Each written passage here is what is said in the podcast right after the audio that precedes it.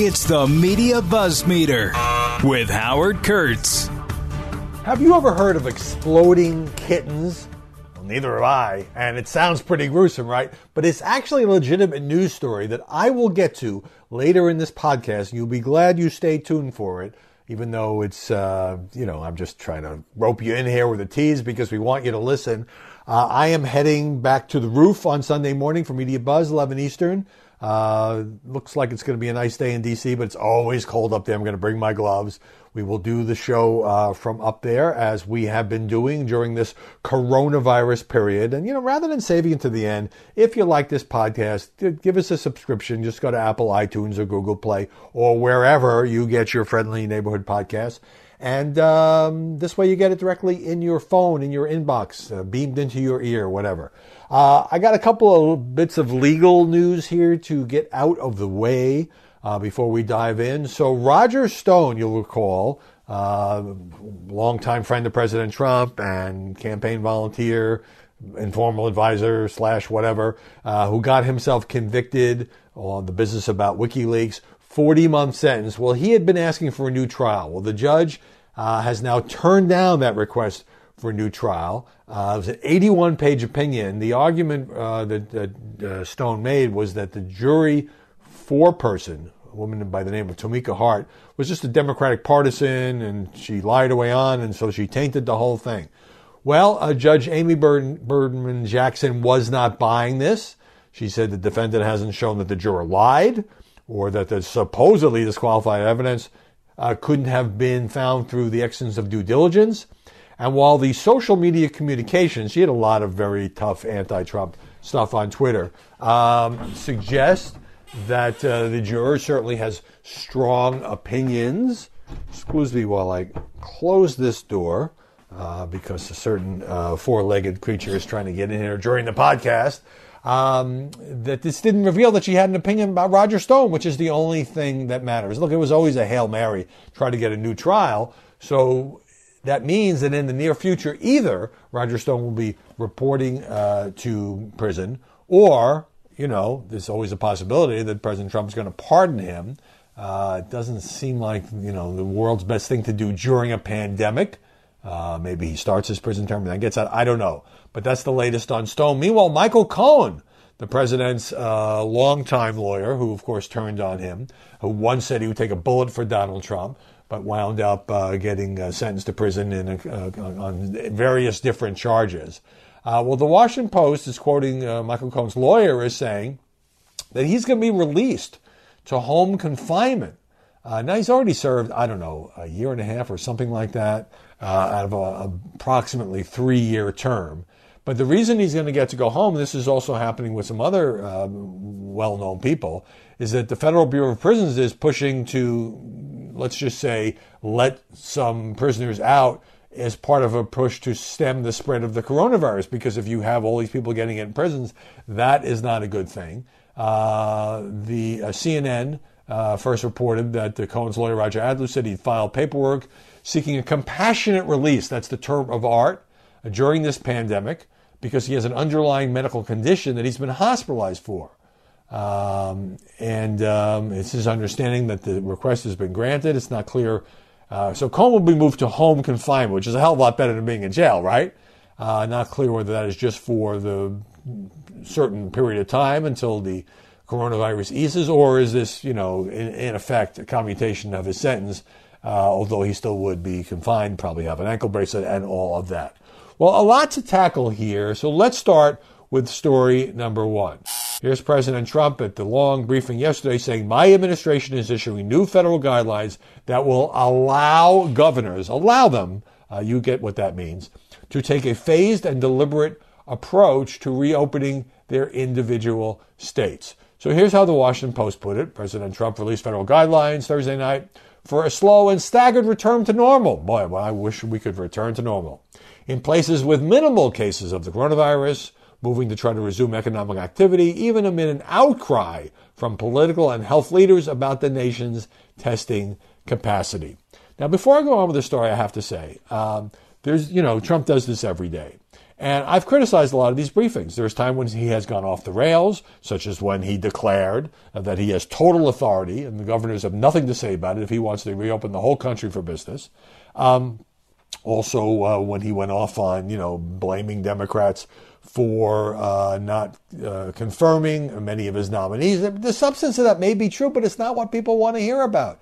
And when he gets into these fights with reporters, calling their questions at various times disgraceful, horrid, threatening, uh, again, the president has every right to push back against what he thinks are unfair questions, but it, it, it all seems to detract. Or beating up on the World Health Organization. I'm not a fan of the WHO.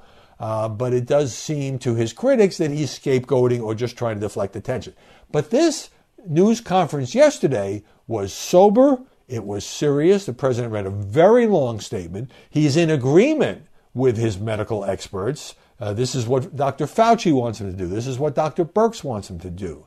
And so I thought that basically the press would say, well, you know, at least he's finally doing it, and you know maybe should have done it sooner, but you know it's a responsible thing to do. And the, the media reaction was muted, but nevertheless, many just went off on you know uh, that the, the, the, this was too vague, that he doesn't have the power to do this, uh, that it's irrelevant. Uh, let me re- resume now from the Washington Post. Despite Trump's desire for a May 1st reopening, and during the presser, he said he thought as many as 29 states that were the least hard hit, doesn't mean they don't have any cases of coronavirus, uh, could reopen by May 1st, maybe even sooner, he said. And he was asked which states, and wisely he demurred and said, well, I'll let the governors announce that. But as the Post notes, his plan does not contain a date for implementation and is a vague set of recommendations for a three phased reopening. Excuse me, three phased reopening of businesses, schools, and other gathering places in jurisdictions once they can satisfy certain criteria having to do with symptoms, cases, and the level of stress on hospitals. Uh, here's what the president said America wants to be open and Americans want to be open. A national shutdown is not sustainable long term solution. Of course it's not. Uh, to preserve the health of our citizens, we must also preserve the health and functioning of our economy. Now, the Post notes that this is effectively is a 180. He reverses his claim that he had total authority to declare the nation reopened.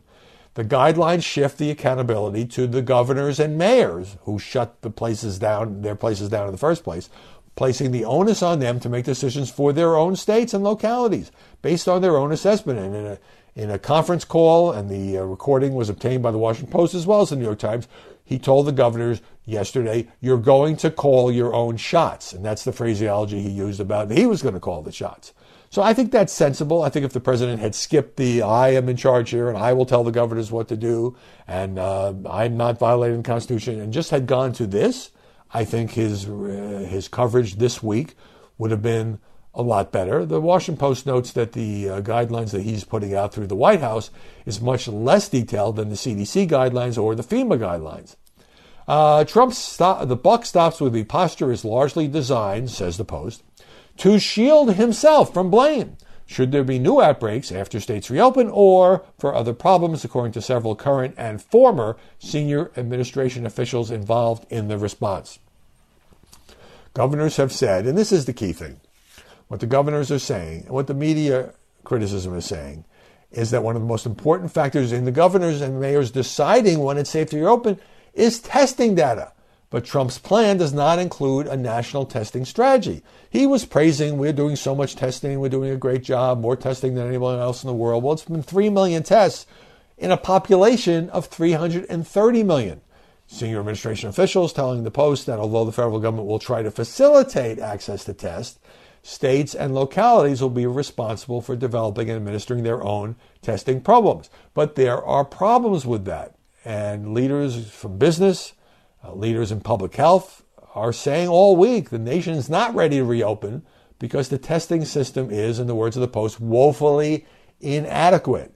And here's where, you know, I, I, I, tweet, I wrote about this today, and I talked about also this factor that people have to believe it. You can have governors, Andrew Cuomo talked about this. You can have governors saying we're reopening. You can have businesses saying reopening. You can have the president saying we're reopening. If people don't feel safe, they're not going to go to stores. They're not going to go to theaters. They're not going to go back to work. Uh, and the Gallup poll that I believe I cited yesterday shows that, um, you know, a lot of people don't feel safe and they're going to delay you can't, you know, uh, to paraphrase an old baseball movie, if you build it, they may not come. Now, uh, Senator Amy Klobuchar, whose husband was hospitalized with the coronavirus and waited six days to get his results, well, she's telling the Post that she's been obsessed with this question of testing from day one. Quote uh, from Klobuchar, you don't have to be an infectious disease doctor to figure out that testing is going to be the gateway to making people feel safe and comfortable going out and reopening the economy. But it gets more complicated, and this is very frustrating. Uh, as the Post points out, Trump routinely brags about how many tests have been completed and complains about dire economic projections. Um, one of his advisors anonymously tells the Post the president's determined to reopen the country. Testing is just not his primary thought. So here's the deal there is uh, a new rapid response test that delivers results in five minutes from Abbott Laboratories. That is great. That is such good news. But as Montana Governor Steve Bullock, a Democrat, said, they got the great Ab- Abbott machines two weeks ago. They still don't have the testing kits required to use them. Trump says, well, the states have to take the lead on that. And here's another problem. Only a fraction of these Abbott tests, and I'm glad that these tests were developed, are being used right now because there aren't enough skilled technicians around the country to operate them. So you got the tests, but you don't have the kits, you don't have the, the technicians who can do this. All of that putting us in a bind. All of that, I think, look, wouldn't we all like to go back to quote normal? Wouldn't we all like to go back to work? Wouldn't we all like to see the 22 million people lost their jobs, be able to get those jobs back? Of course we would. I mean, I had people on Twitter saying, well, you know, you don't want the country open. Of course I do. Nobody wants this. We're all going insane here. But there's a reason that the governors are going to be reluctant until the death rates are substantially lower than they are now until testing is substantially higher than it is now, until people who ultimately are going to make decisions for what's best for themselves and their families are comfortable going back to work, going to the office, going shopping, because without customers, you can have businesses can open all they want. But they're not going to have the business they used to have without people showing up for work. Don't go anywhere. More Buzzmeter coming your way in just a moment. All right, story number two. The new White House Chief of Staff is Mark Meadows, former congressman, former pal of Trump, um, guy who was a member of the Freedom Caucus. I've met a couple of times. Very smooth politician, very nice guy.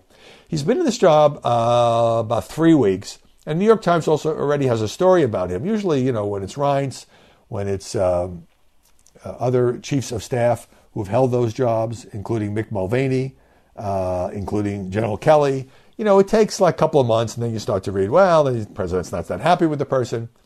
Well, administration officials say that Meadows at times has been overwhelmed by a permanent culture at the White House, says the Times, that revolves around the president's moods, his desire to project a veneer of strength, and his need for a sense of control. This wouldn't exactly be breaking news to anybody who's read newspapers for the last three plus years. It is why no matter who serves as chief of staff, says the Times, the lack of formal processes and the constant infighting are unavoidable facts of life for those working for Trump.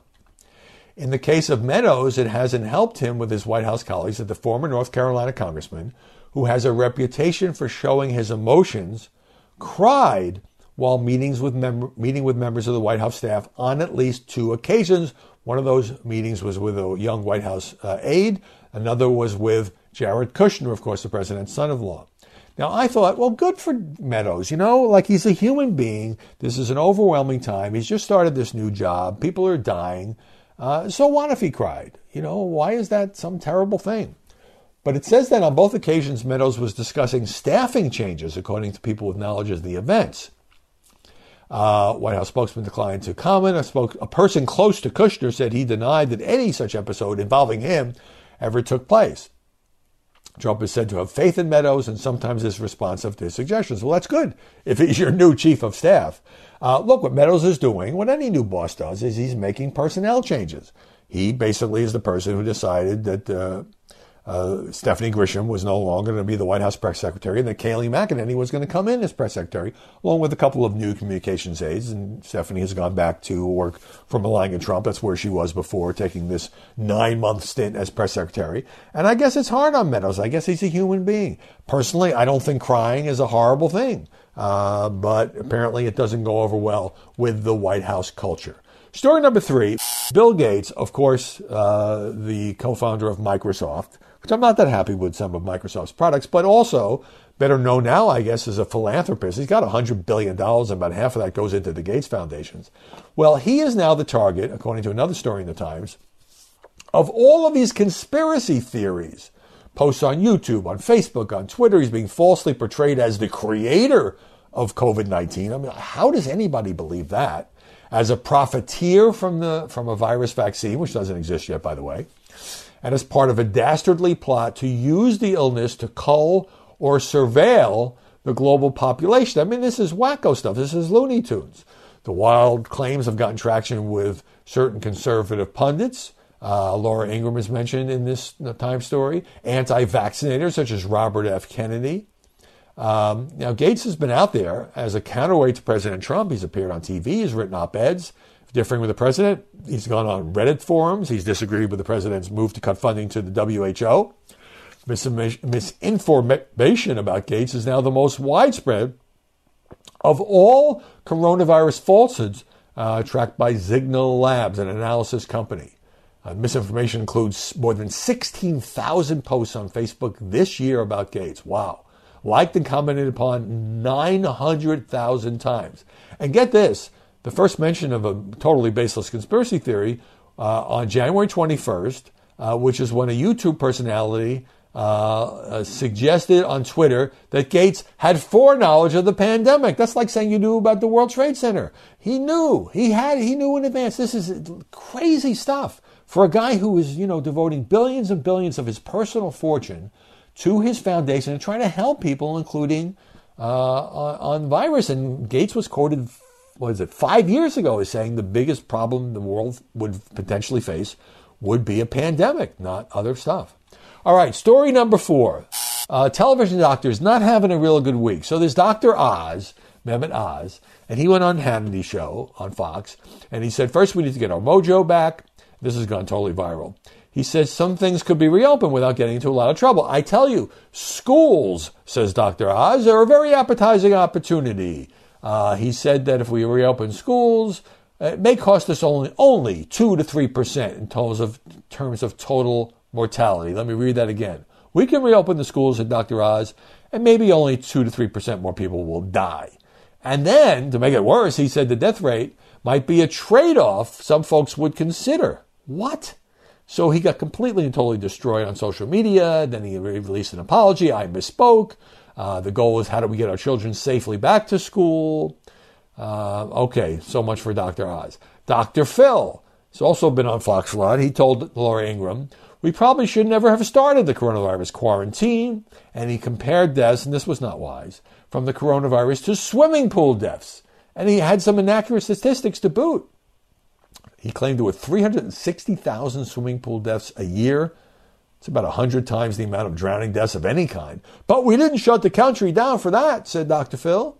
Uh, the reaction was swift, focused on Dr. Phil's lack of medical credentials. His PhD is in clinical psychology. He's not licensed to practice in any state. Um, by the way, Fox has hired a number of actual medical experts, not television doctors, who have been commenting on all of this. Uh, Dr. Phil, Dr. Oz, maybe uh, want to take some time off, shall we say. All right, story number five. Um, let me just see here. Oh, so um, Joe Biden was on CNN last night and he was asked about are you really going to stick to your pledge to pick a woman as your uh, running mate and not, wait for it, Andrew Cuomo. Here's what Biden said. I think Governor Cuomo is capable of being president. I think he's a great guy, but I also think it's important that there be a woman. Look, I want an administration to look, and it's plenty of qualified, plenty of women with the experience and the capability of being president tomorrow. So, not that Cuomo was pushing this, but the media, you know, who are kind of in love with uh, the New York governor right now. So CNN asking, actually, it was a, a, question, it was like a virtual question from an audience member. And Biden shut that down. Meanwhile, Politico has a piece saying there's ambivalence among these progressive groups for Elizabeth Warren as the running mate. She, of course, told Rachel Maddow she would say yes. But uh, a lot of people on the left don't want her to get it. Uh, let's see here. Um, some people, Warren does have some high profile boosters, including Congressman Ro Khanna, who was the former Sanders campaign co chair. Um, and uh, Sanders himself doesn't have any problem with it. He's not act- actively pushing Biden to pick a particular person for number two, but he told the PBS NewsHour uh, that his supporters would certainly like it. Uh, when asked whether how would they feel if Biden picked Warren, he didn't actually advocate for her. He says, "All I can say is, I think the more progressive the vice presidential candidate that he nominated, the better it would be in terms of the kind of response that our supporters would provide him." Now, if there wasn't a coronavirus and everything else, you know, this Veep stakes thing would be 23 hours a day. You'd be sick of it. You'd be telling the media to stop covering it. But it's kind of a sidebar right now, uh, but it is getting a little bit of attention because, uh, particularly with 77 year old Joe Biden, who he picks, so I guess I can now say which woman he picks is going to get a hell of a lot more attention than the ordinary running mate pick. And finally, story number six, as advertised at the top of the podcast, Exploding Kittens. Well, uh, don't take it from me. This is a New York Times story, and it's not just about this, but here's the setup. Here's the lead Exploding Kittens a game that bills itself as a kitty powered version of Russian roulette spent years ranked as one of the most popular card games on Amazon's uh, store. You go to Amazon, you can explode your own cats. But when the pandemic hit, and then sales doubled week after week as families, you know, they're looking for something to do. They're home, they're running out of things to do with their kids. They're not supposed to go out very much. But just as the orders came flying in, Amazon began prioritizing products like toilet paper. Well, not so much because you can't get it, and hand sanitizer. The retailer stopped ordering more supply of exploding kittens, and the most popular version of the game soon fell out of stock. Tens of thousands of customers a day were searching for exploding kittens and could not buy it. I guess that's frustrating if you like exploding kittens. But it does raise a much more serious point that uh, since this uh, outbreak reached the U.S., Amazon, which, you know, the whole Jeff Bezos promises, remember, it used to be two day delivery and then he made it next day delivery, and now we all got addicted, those of us who use Amazon, to next day delivery if you have Prime, if you sign up and pay for Prime. Well, it's been struggling, no sh- shock here, to respond to a surge in orders. Some products aren't in stock, sometimes they are, sometimes they aren't. The deal of the day, the deals of the day they used to promote, now they've buried it because they don't want people getting deals of the day. They're even trying to tamp down demand. This is the most interesting part of the story. Uh, one person who's quoted, one expert says it's like a run on the bank. If everybody wants their money at once, the bank can't fulfill it. So the company is now telling customers, hey, folks, some products will arrive in weeks, not hours, not days, but weeks. In recent weeks, Amazon has run fewer ads on Google that drive customers to its site. It's paying less to media sites that review products that then refer cost, uh, customers to its listing. On its own homepage, well, I mentioned this, the sh- shop deals of the day has been, you know, buried. You have to go search for it. Uh, here's a chief executive saying they are trying to reduce demand, which is borderline insane, but I guess that's where we are, says the chief executive of Marketplace Pulse. This event has broken everything. Well, you know, if you're Amazon or any other company that does e-commerce, you want more customers, you want more people, and Amazon's trying to hire more people f- to fill their warehouses and to obviously engage in delivery because it doesn't get to your house, it doesn't do anything. But they don't want people ordering, you know, the frivolous stuff and then they can't deliver the staples. And, you know, they're just overwhelmed like everybody else. I mean, it's a testament to the machine, that Bezos has built that so many people are turning to Amazon. It was incredibly popular anyway, it changed the face of retailing. And now they don't want as much business because they don't want to develop a reputation for not being able to fulfill these orders. Everybody's going to just have to be more patient. And it's frustrating, particularly when it's not exploding cats, but when it is hand sanitizer, toilet paper, uh, just all the staples that people use uh, to get uh, through Amazon and other websites. It's not the only one, but it's by far the biggest, most powerful one. It doesn't. It's trying to be more honest with customers. You're not going to get this stuff right away, folks, and it's trying to reduce demand because it is so overwhelmed. And isn't that a sign of the times? Well, you can also get the podcast here on FoxNewsPodcast.com or on your Amazon device. Speaking of Amazon, you like that little segue there? I hope you're doing okay. I hope you're not going crazy. I hope um, that uh, if you are having to deal with unemployment, that the government's being responsive. I hope that um, you're able to go to the grocery store. I hope that you're able to take a walk outside. All in all, I hope you understand that we, as I, I've taken to saying this, it wasn't sort of a conscious thing on my part, but at the end of every podcast, we are all Americans. We are all in this together. We will get through this together, but we have painful times ahead. I hope you have a great weekend despite all the problems. Maybe you have some nice weather now that we're getting into the heart of April. I hope you'll watch Media Buzz on Sunday. I hope I will continue to work at home without tearing my hair out. And I'll see you on Monday with more BuzzMe.